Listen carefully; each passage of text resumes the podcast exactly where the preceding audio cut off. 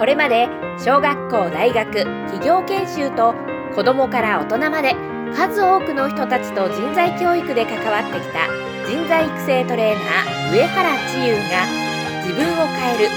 成長するためのヒントをお伝えしていきます。どうぞ番組をお楽しみください。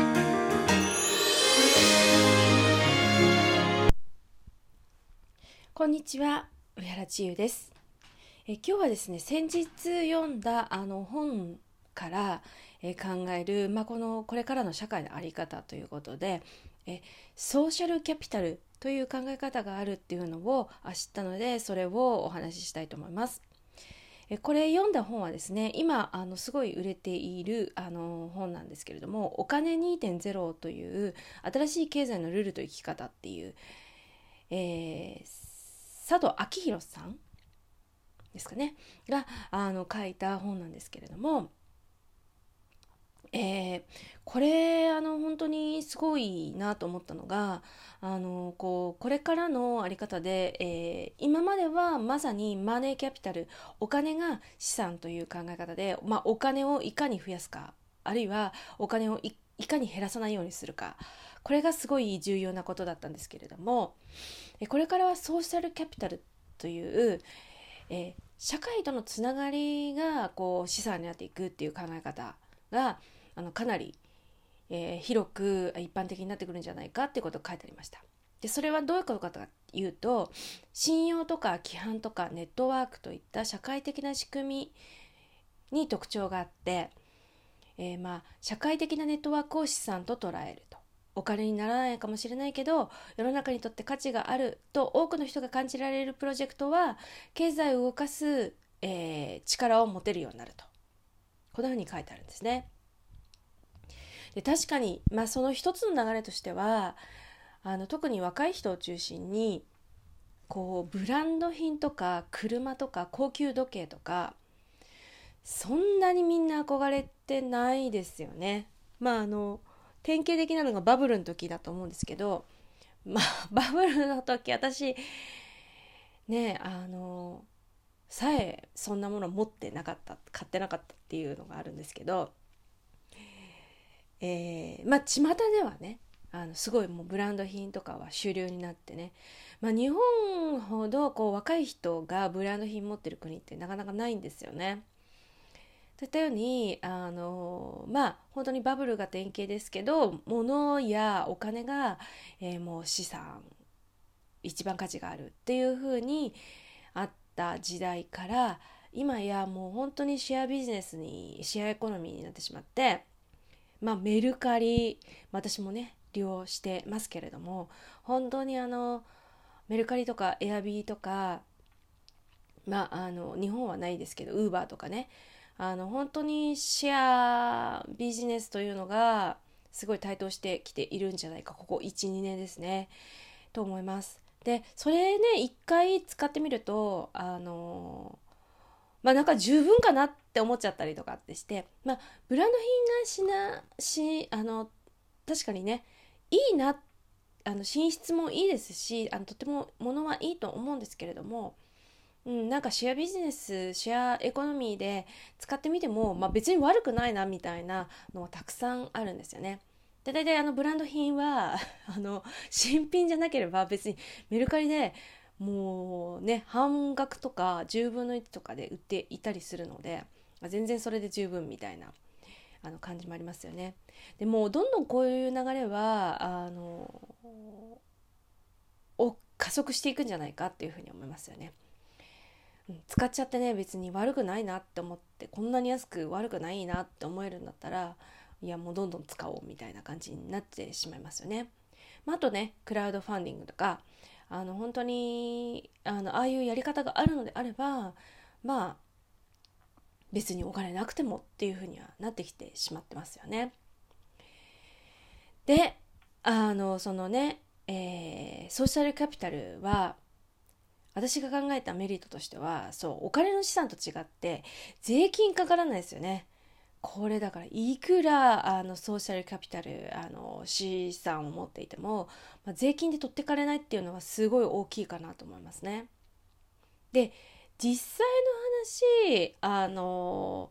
こうそうやってネットワークを広げていくと、例えば本当にいざという時、震災とかですね、もう先ほどない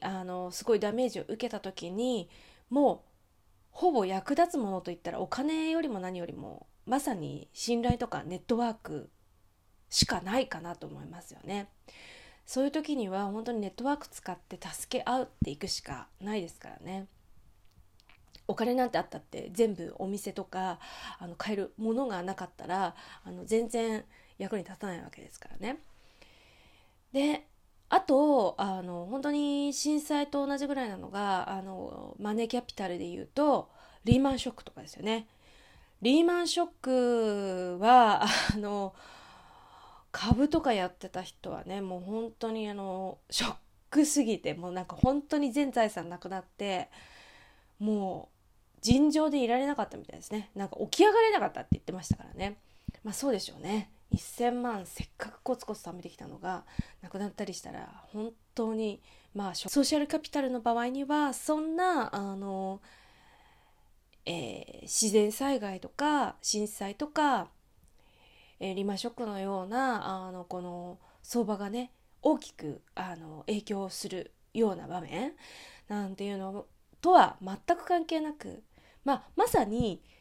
自分自身が信頼を損なうような行動さえしなければ、信頼を損なうような人格でさえなければ、それを失うということは本当にないわけですよね。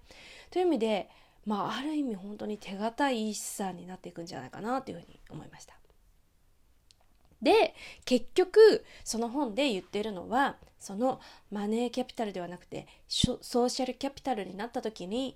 何が大事かといったら、自分の価値を上げていくことなんですよね。確かにそうですよね。で、この、お金が絡んでくるにしろ、とにかくサービスにしろものにしろ価値の提供しない限り、やっぱりお金っていうのも返ってこないわけですから、本当にまさにですね、自分の価値を上げていこうというふうに言っているわけですね。その通りだなと思いますね。で、その中では技術を上げて信頼を得るっていうのもありますし、あるいは社会に、対していいことをやっているということで信頼を得ていくということもあります。ですから今やっている